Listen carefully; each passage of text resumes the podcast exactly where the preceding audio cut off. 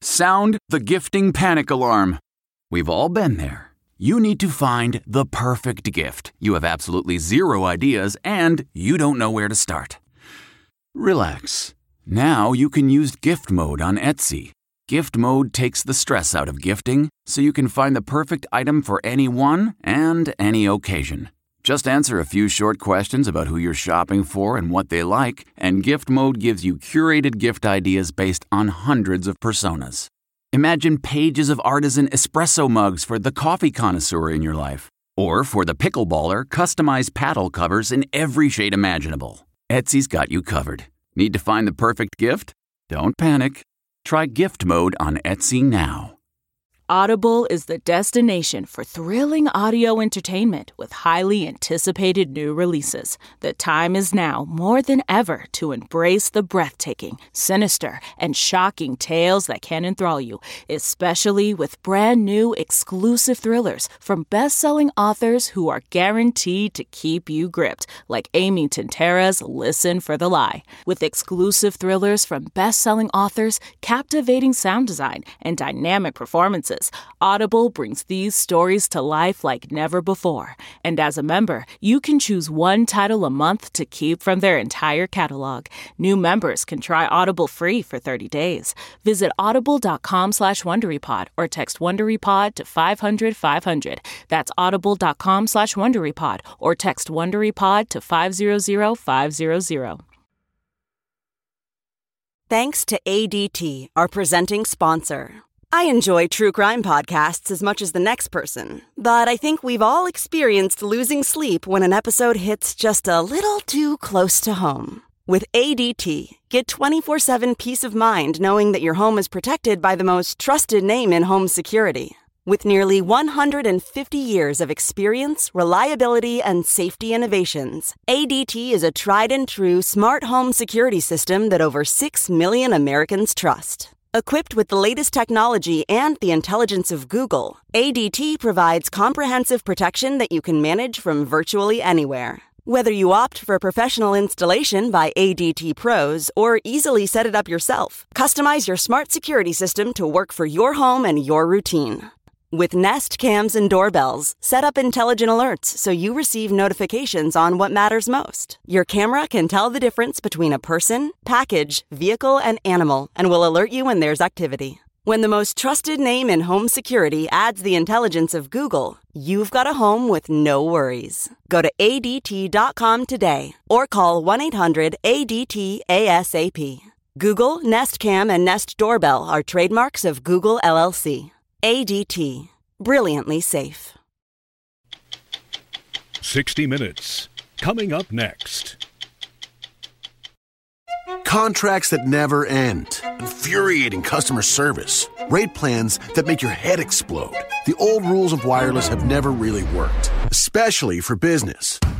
T-Mobile has sent those rules to the shredder. Our simple choice plan delivers clear, straightforward rates, no haggling and no begging required. Now, our best price is the only price. And we'll lock in your rates without locking you into a contract. It's the uncontract. We make the guarantees, and you keep all the freedom. And your T-Mobile business account comes with 24-7 support from a dedicated business account team at no extra charge. Officially putting an end to DIY wireless. T-Mobile is changing the way business does wireless. Switch today at T-Mobile.com slash business.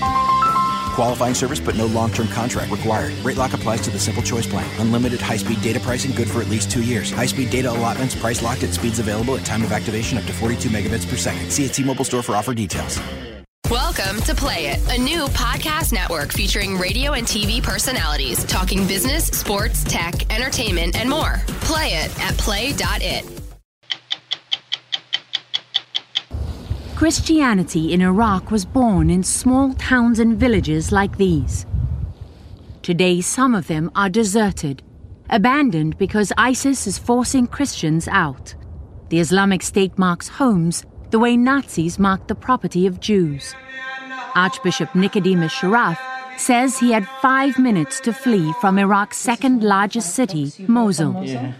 He grabbed five ancient manuscripts from his church, and, uh, this... but had to leave other relics behind. You had books from the first century. Oh, of the Christianity. The F 35 fighter jet is the most technologically advanced weapon system in history. Each one contains nearly a half a ton of what's called rare earth elements, almost all of which come from China. The guidance systems on weapon systems and Tomahawk cruise missile, any of the smart bombs have rare earths in them. I'd be hard pressed to name anything that we consider worth building today. Today and going forward that would not have a rare earth component in it. Because of this, because of the monopoly on rare earths, does China threaten our national security? Unchecked, yes. Here is something you haven't seen before an astrophysicist on stage in a sold out auditorium. Neil deGrasse Tyson is reigniting a fascination for the great beyond. He's succeeded Carl Sagan as the country's most captivating scientific communicator. When I was 11, I said, This is so amazing. Who wouldn't want to study the universe? What was so amazing? The endless frontier of it all, the vastness of it, the mystery of it. I'm Steve Kroft. I'm Lesley Stahl. I'm Lara Logan. I'm Bill Whitaker. I'm Charlie Rose. I'm Scott Pelley. Those stories tonight on 60 Minutes. There are few places on earth where Christianity is as old as it is in Iraq. Christians there trace their history to the first century apostles. But today, their existence has been threatened by the terrorist group that calls itself Islamic State. More than 125,000 Christians, men, women, and children, have been forced from their homes over the last 10 months.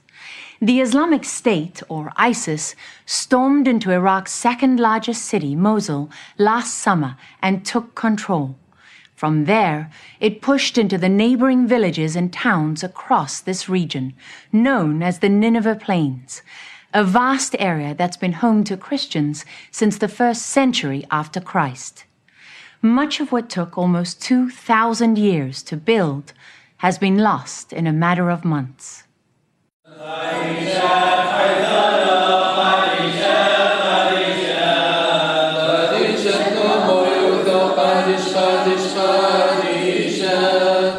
On the side of a mountain overlooking the Nineveh plains of ancient Mesopotamia is the monastery of St. Matthew. It's one of the oldest on earth. The voices of its monks have echoed here since the 4th century, uttering prayers that have not changed. You do the service in Aramaic, which yes. was the language of Jesus. Yes. Are you among the last people on earth to speak this language? We think so, because we kept this language through uh, the language of prayers prayers through centuries of persecution. Father Yusuf Ibrahim is one of only seven monks left here. He told us the monastery was founded in 363 and has survived the Persian and Ottoman empires, Mongol invaders, and Kurdish conquests. Today it's threatened by the Islamic State, whose fighters advanced towards St. Matthew's gates shortly after taking Mosul last summer. Kurdish soldiers pushed them back to this village, where their flag still flies only four miles from the monastery. What are you most afraid of? Unknown future. The unknown future? Yes. What do you think is going to happen? We don't know exactly, but we're expecting the worst. The road from St. Matthew's brings you to the front line, just six miles from the outskirts of Mosul. Every town and village between here and the occupied city is in the hands of the Islamic State. And now we're told, for the first time in nearly 2,000 years, there are no Christians left inside Mosul. They take everything from, from us, but they cannot to take the God from our hearts. They cannot. Nicodemus Sharaf is the Archbishop of the Syriac Orthodox Church in Mosul, one of about 10,000 Christians who fled the city. We found him living as a refugee in the Kurdish capital Erbil. He said ISIS fighters were already inside Mosul when he escaped. I don't have any time to take anything. He told me, You have just five minutes. Just I take it five books. They are very old. Among them, this Aramaic manuscript. He told us it was written 500 years ago and said he left behind hundreds more, older than this one. Christian relics that may never be recovered. I think they burn all the books, and we have boxes from the first century of the Christianity. You had books from the first century of the Christianity. When I remember this, I cannot do. it. From the beginning, the Christianity, this is the first time we cannot to pray in our churches. As it seeks to erase Christianity from the landscape, the Islamic State allows no Christian symbols. It just released these photographs, which show the desecration of the church at what is believed to be the monastery of Mar Gorgas, just north of Mosul. And nothing is sacred. ISIS blew up this mosque shortly after taking control here. It's a site holy to both Christians and Muslims, because the Old Testament prophet Jonah was said to be buried inside. Just like the Nazis marked the property of Jews, Christian homes in Mosul have been marked with this red symbol. It's the Arabic letter N for Nasara, an early Islamic term for Christians. When ISIS puts it on your home, you either convert to Islam, pay an extortion tax, or face the sword. Issa al Kareen is one of tens of thousands who had to make that choice. He was at home with his family in the Christian village where he'd lived all his life when ISIS fighters came looking for him. He told us the fighters first took all his money, then his wife and children. So they were telling you convert, convert, convert? Yes, convert. In the beginning, I refused. I told them I was Christian, and I had my religion, and they had their religion. But they told me, if you don't convert, we will kill you and take your wife and children. He agreed and was taken to Mosul to convert, where he was reunited with his family. Soon, ISIS fighters were asking about his young daughter, and he told us that frightened him more than anything. They said to me that in Islam, the Sharia says girls that are 10 years old should get married. As soon as they left, my wife and I shut the door. We looked at each other, and she started to cry and pray. We were so scared they were going to take our daughter from us.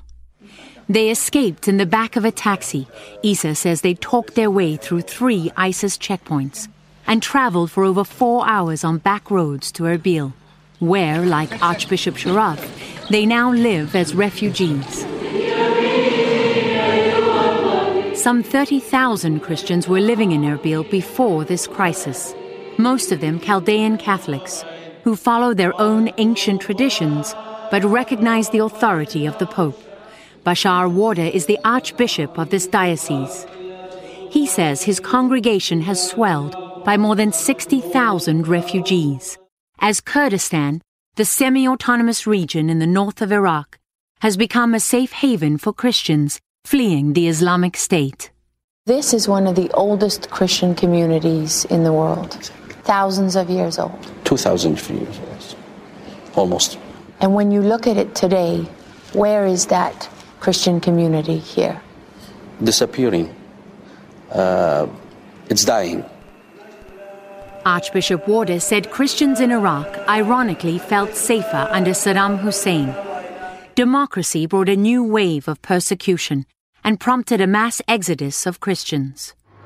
When the U.S. withdrew completely in 2011, Archbishop Warda said the situation became even worse because Iraq's new leaders were incapable of governing without help. I think the American support was needed, needed forcefully. You cannot leave the country like this and tell them, well, we've liberated you, we cannot do the job for you, and we are walking away, and this is your country, rule it. So, in your view, walking away in 2011 and was just as damaging to Iraq as 2003 yes. when the US invaded? Yes, it's not blaming, but that's the reality. This is not what you came for in 2003. 4,000 sacrifices of, of, the American soldiers was not meant for to come to this to this day.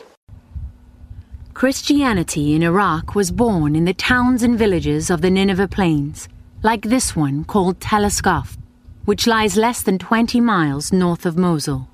Christians have lived here and walked these streets for over a thousand years. But today, there's no one. They're all gone, driven out by fear. And one of the most striking things you notice is the silence.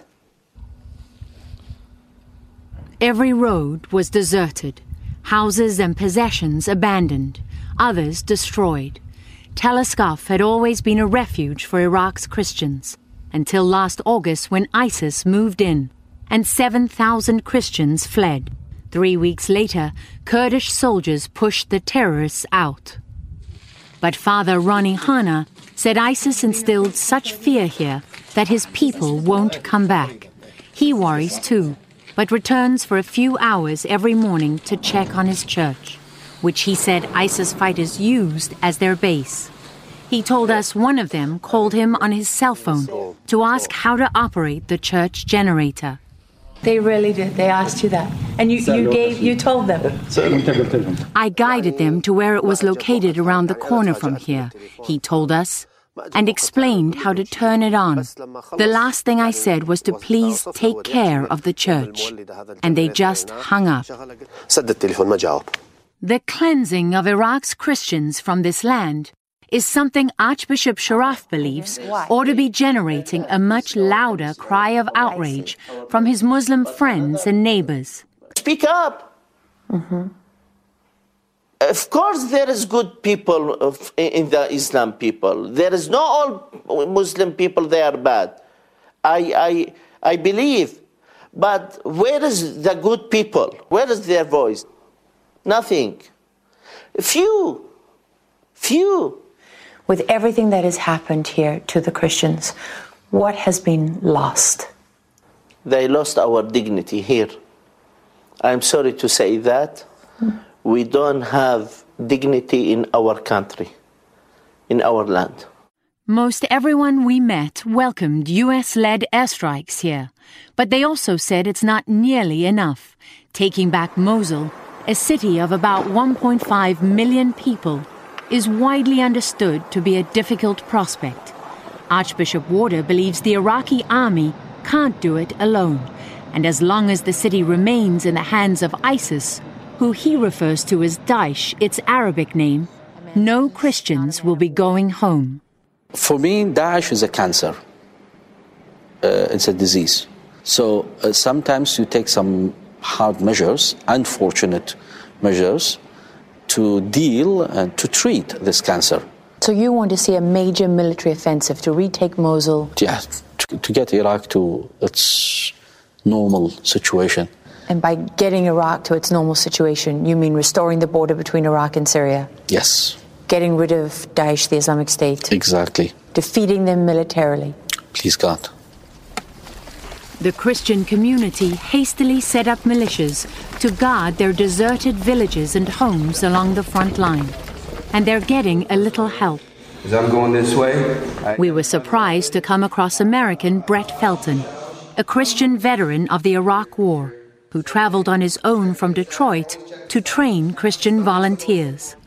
And this man, Hamas, who said he came from Australia, driven to defend the land where he was born.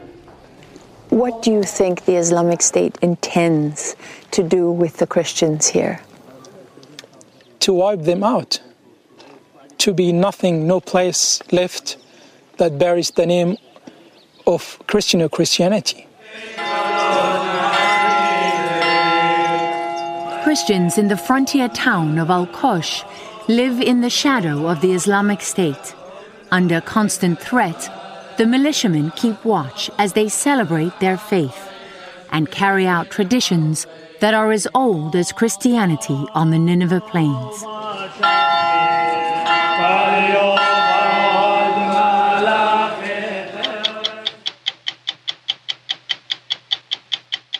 Why has this American Christian volunteered to battle ISIS on his own?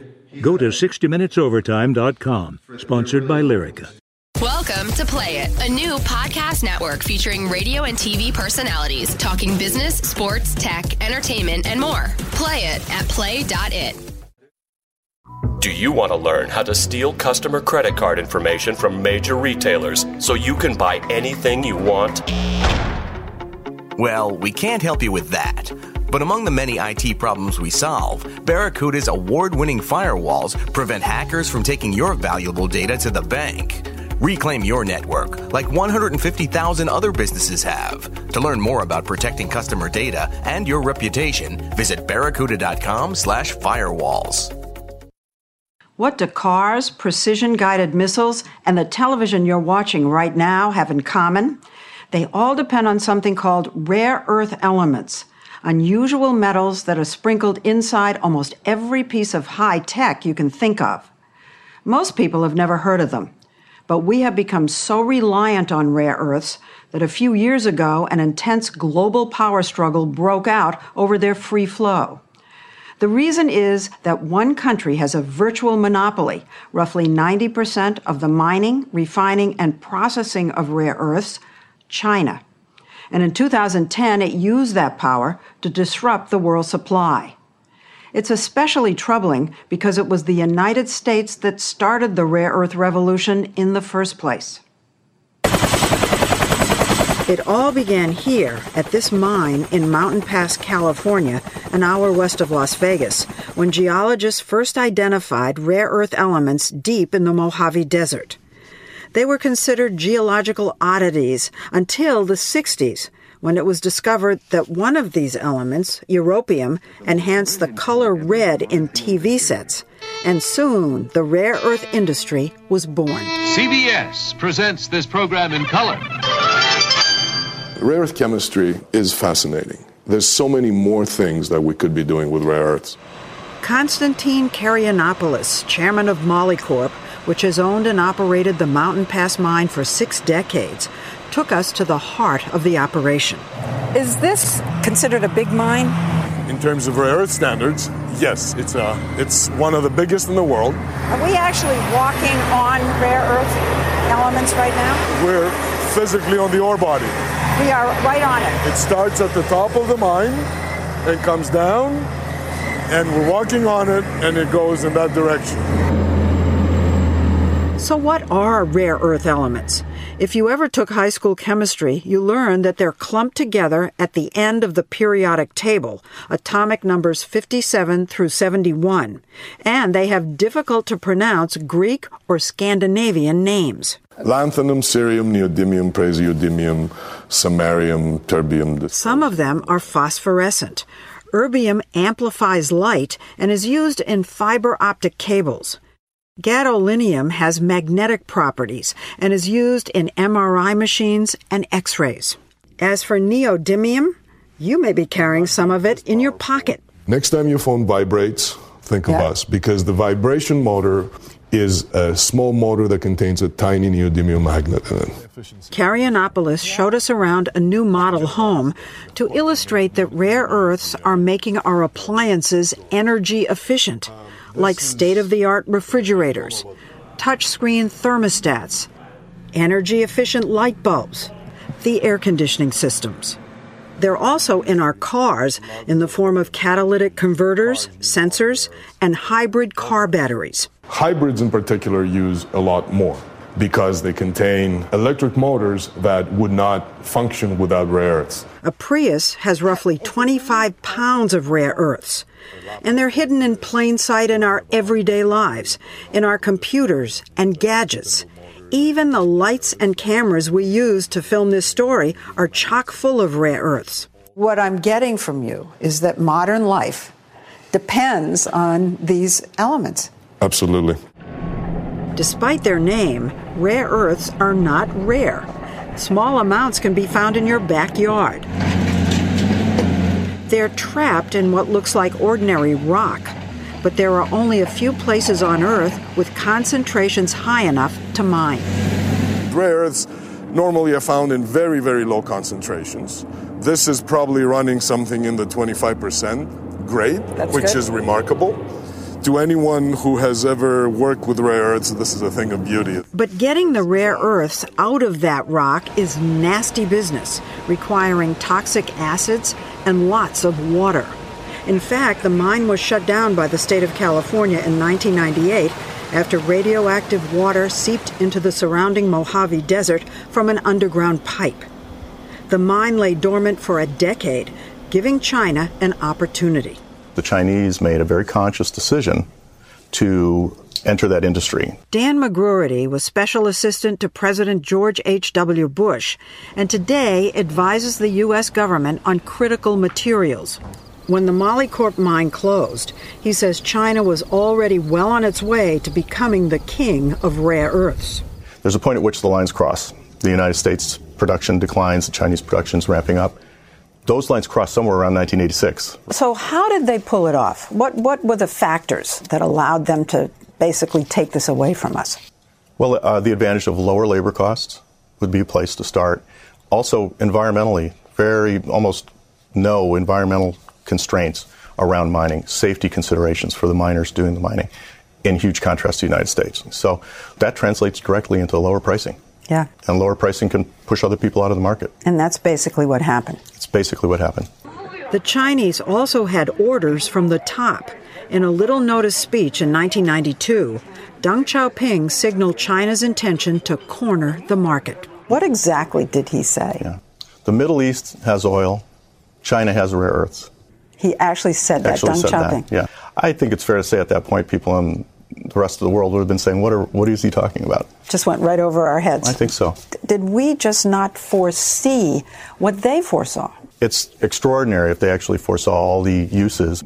Our designers and developers advanced the uh, miniaturized uh, applications for laptops and cell phones, while the Chinese were going after the metals and materials out of which these things are actually built. How did they get the know how? An enormous amount of investment. It's kind of like the Chinese moonshot, the moon program. China poured billions into the industry, ignoring the consequences.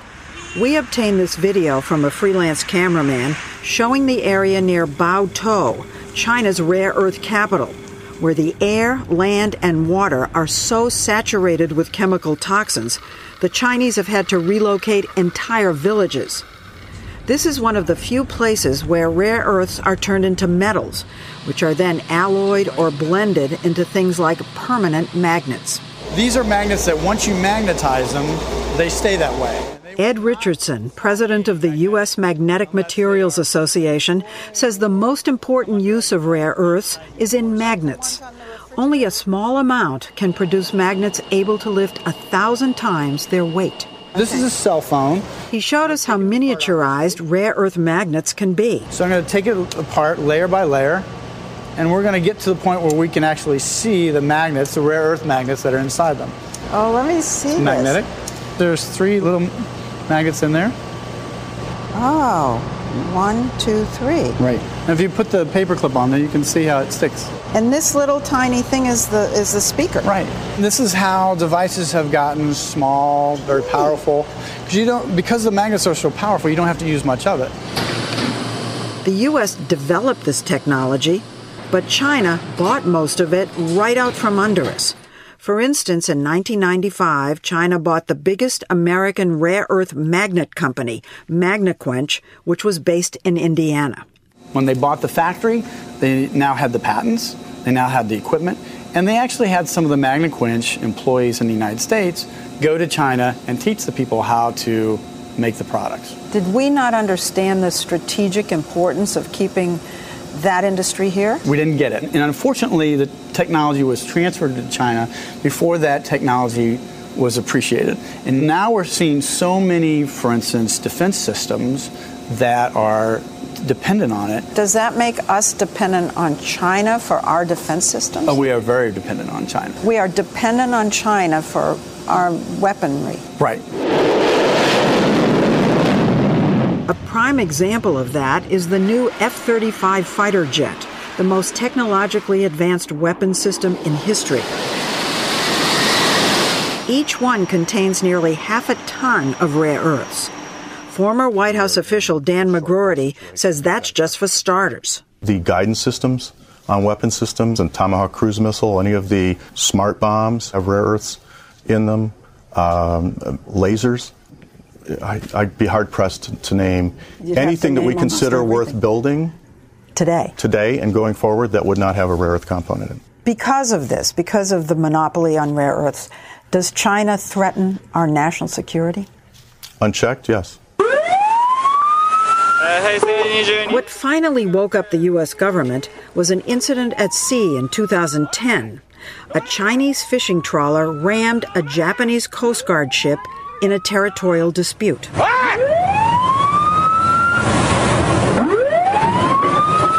The Japanese seized the boat's captain, and two weeks later, China stopped shipping rare earths to Japan. The Chinese cut them off, and for 30 to 40 days, the rare earths did not flow to Japan. So it was a real shot across the bow to the Japanese that this is something that you have to be worried with. It was a wake up call. Finally, 20 years after Deng Xiaoping's speech, rare earths were on the U.S. radar screen. This case involves something called rare earth materials. President Obama announced a formal complaint to the World Trade Organization against China for creating shortages for foreign buyers. And last August, the WTO ruled against Beijing. No one in the Obama administration would talk to us on camera about rare earths and our dependence on China, including the Department of Energy, the Pentagon, or the U.S. Trade Representative. Even the private sector didn't want to discuss the problem. We tried to get interviews with heads of companies that use the magnets and other right. products coming out of China, and yeah. they would not talk to us. Yeah. Is there fear in, in high tech companies that if they say something negative, maybe China won't sell them what they need? I think that there is grave concern in these companies, but perhaps not a willingness to talk about that on the street corner. So, what is the U.S. doing to restore the industry here? Out in California, Molycorp was allowed to reopen after it developed new technology that protects the environment. But even when it's at full capacity, the mine will only produce a fraction of the world's supply of rare earths. The Pentagon has begun stockpiling rare earths, and industry is researching new technologies that would replace them. Do you get any help from the U.S. government? They want to have a rare earth industry here. Encouragement, yeah. Encouragement. yeah, That's it. yeah. the government is not offering incentives like tax breaks or subsidies that would lure businesses into the market. What needs to, to change to bring more of the industry back to the United States? Well, first of all, we need to take a long term view. It took 20 years to lose the dominant position, at least 20 years, and it's probably going to take us 10, 15 years if we execute for some of these supply chains to start coming back. But trouble is once again looming for the U.S. rare earth industry.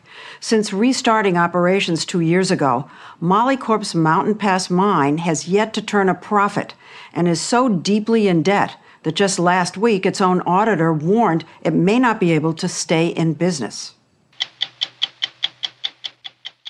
I'm Lex Friedman. I run my own business, so I know from experience hiring new employees can be tough. Posting your job in one place isn't enough to find quality candidates. If you want to find the perfect hire, you need to post your job on all the top job sites. And now you can. With ziprecruiter.com, you can post your job to 50 plus job sites, including social networks like Facebook and Twitter all with a single click. Find candidates in any industry nationwide. Just post once and watch your qualified candidates roll in to ZipRecruiter's easy to use interface. And with ZipRecruiter's premium traffic boost, you can get up to three times more candidates. Quickly screen applicants, rate them, and hire the right person fast. Find out why ZipRecruiter has been used by over 200,000 businesses. Right now, our listeners can try ZipRecruiter for free, plus get 30% off your first traffic boost by going to ziprecruiter.com slash deal. That's ziprecruiter.com slash deal. One more time. To try it for free, go to ziprecruiter.com slash deal. Welcome to Play It, a new podcast network featuring radio and TV personalities talking business, sports, tech, entertainment, and more. Play it at play.it. 45 years ago, astronauts landed on the moon, and space travel captured the country's imagination. But NASA isn't launching astronauts anymore, and America's fascination with space has come down to Earth. Neil deGrasse Tyson is on a one man mission to change that. He wants to get people so interested in the universe that they look up every time they go out. Tyson is reigniting a fascination for the great beyond. He succeeded Carl Sagan as the country's most captivating scientific communicator. Here's something you haven't seen before an astrophysicist on stage in a sold out auditorium. His following has grown as he has mastered many mediums, including television, Twitter, and radio. The good thing about science is that it's true whether or not you believe in it. We caught up with him in Seattle, where he said a cosmic perspective could improve life on Earth. We in astrophysics, we think of the universe all the time. So to us, Earth is just another planet. From a distance, it's a speck. And I'm convinced that if everyone had a cosmic perspective, you wouldn't have legions of armies waging war on other people because someone would say, Stop! Look at the universe. So you've become the superstar of the universe. the status that you refer to is I, I'm I'm shocked by it every day, just every day. Every day I wake up and I look at my Twitter feed and two million by the two way, and a half million, two and a two- half. two and a half million. I'm thinking. I need to remind these people, hey, look, I'm an astrophysicist. Did I tell you that? You can, there's still time to back out. But for me, as an educator and as a scientist, what it tells me is that there really is an underserved curiosity in adults. To spark that curiosity, he told us this is the most mind altering picture ever taken, shot 46 years ago from Apollo 8 while orbiting the moon. This was the first time any of us had seen Earth the way nature had intended, with oceans and land and clouds. So many of us had only ever seen Earth on a schoolroom globe. And so this is the birth of a cosmic perspective.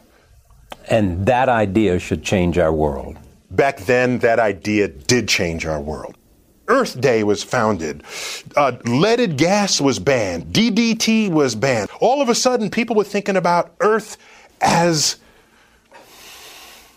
as a world. That we're all in it together. We're thinking we're exploring the moon, and we discovered the Earth for the first time. He's the head of the Hayden Planetarium in New York and lives in the city with his wife and two children. Tyson received his doctorate from Columbia. He says there are so few astrophysicists that they are literally one in a million. Please tell me what is an astrophysicist? In astrophysics, we care about how matter, motion, and energy manifest in objects and phenomenon in the universe. Stars are born, they live out their lives, they die. Some of the ones that die explode. Our sun will not be one of those, but it will die. And it'll take Earth with us. So we make sure we have other destinations in mind when that happens. And I've got it on my on my calendar. when is this going to happen? Because I want to make plans. in about five billion years. And so we probably have other issues to concern ourselves with for our survival between now and then. You said, I am, we are stardust. Yes. What does that mean? For me, the most astonishing fact is that the molecules that comprise our body are traceable, are traceable to the crucibles of the centers of stars that manufactured these elements from lighter versions of themselves and then exploded, scattering this enrichment across the galaxy into gas clouds that would later collapse to form next generation star systems. One of those star systems was ours.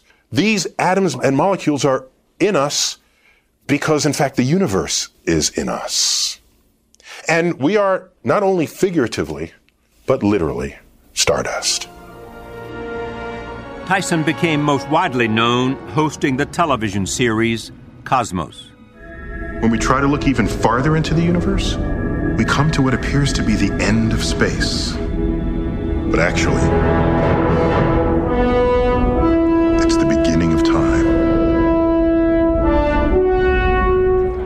Fans line up down the block to watch him record his radio show, Star Talk. The sun keeps all the planets on their appointed orbits. yet somehow manages to ripen a bunch of grapes as though it had nothing else in the world to do. Hmm. Galileo. Star Talk Radio, thank you. Next month, Star Talk Radio will also become a weekly cable television show. He is not in movies yet, but he becomes a movie critic when he spots a scene that's supposed to be scientifically accurate, but isn't. You saw the movie Titanic. Yes. Uh, and there was a scene in which they're looking up at the stars. And you see it. It wasn't just a scene. The ship is sinking at, at a longitude, latitude, time, date. We know it, and there's a, only one sky should have been over that, that sinking ship. And it wasn't. It was the wrong sky. But it was not only the wrong sky, they like made it up. And the left half of the sky was a mirror reflection of the right. So it's not only the wrong sky, it was a lazy sky. It's a movie. You really want to take me there? You want say it again? Let me hear it. It's a movie. Okay. they found the Titanic. They photographed the Titanic. They knew what the staterooms Right, looked right, like right, and the right, China right. patterns and the, So they set the standard. they required of me that I analyze it at that level. Instead of the fake sky, Tyson said the real sky would have looked like this. So in a later release, director James Cameron changed the sky to Tyson's specifications. Over there is the. And as for what's falling from the sky, he showed me a piece of an asteroid that he keeps in his office. Yeah, where's And this this rock is a rock from space. Oh, wow. heavy. Yeah, yeah, yeah. You can feel just the weight of this thing. Oh, and this was part of a much larger asteroid that collided with Earth about 50,000 years ago. And so now imagine this about a million times larger, going 40,000 miles an hour, colliding with Earth. And you get a sense of the energy hmm. of what is out there. And that Earth is in a shooting gallery. This is why we have to worry about asteroids. I should think so. Put this back to. Tyson first became interested in the stars staring up at them from the roof of his apartment building. Now his playground is the Hayden Planetarium. The Milky Way is actually visible behind me here. This is the planetarium that changed his life when he was just nine years old. You'd seen the sky from your rooftop. Well, from my roof in the Bronx, and I saw all dozen stars that are visible. from. On a good night, maybe 14 stars, and I come in here, and then they dim the light, and I said, "Wow!" And it was the universe. When you walked out of this planetarium, Mm-hmm. I mean, were you a different person because you were overwhelmed by the experience? You put your finger on it. I spent my entire life never knowing that such a sky existed.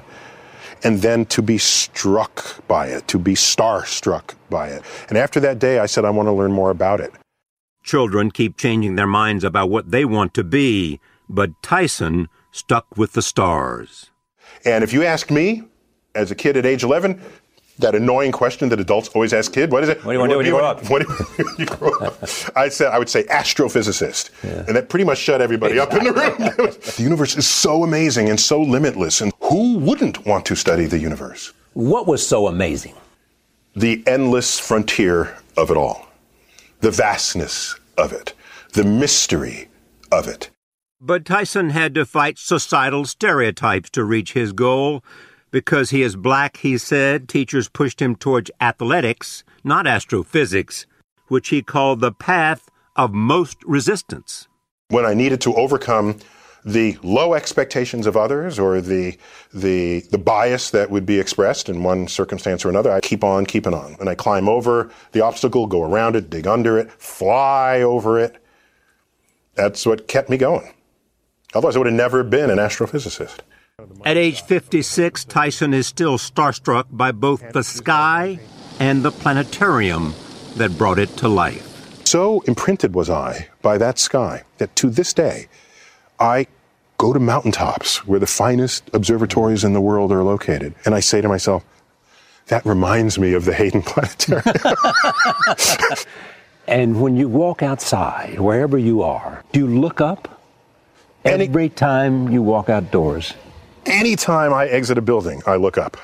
I can tell you that kids, kids will look up when they come out, and it, adults just stop. They've, you know, we oh, stop catching snowflakes in our mouth. We stop jumping into puddles, and I, I don't want to ever lose that. in life and in the universe, it's always best to keep looking up.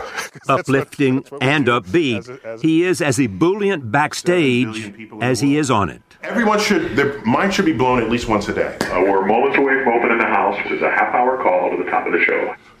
I am ready. the ceiling has spoken. He relates easily to everybody.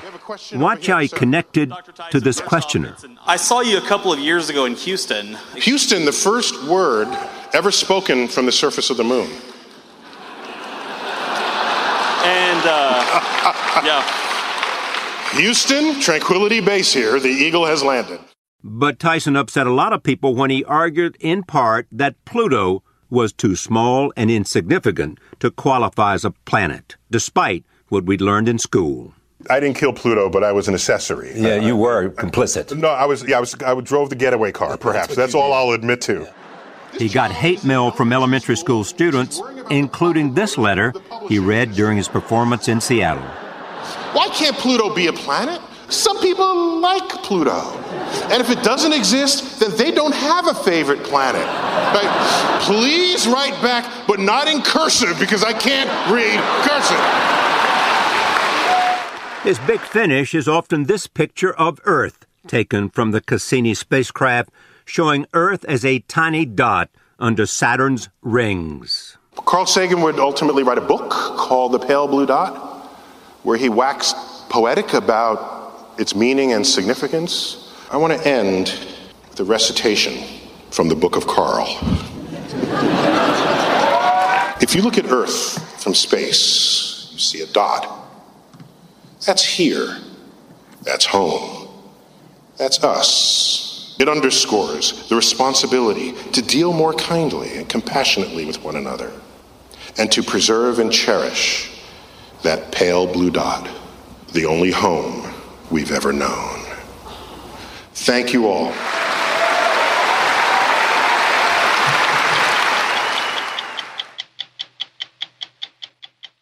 Now, an update on a story we call The Storm After the Storm.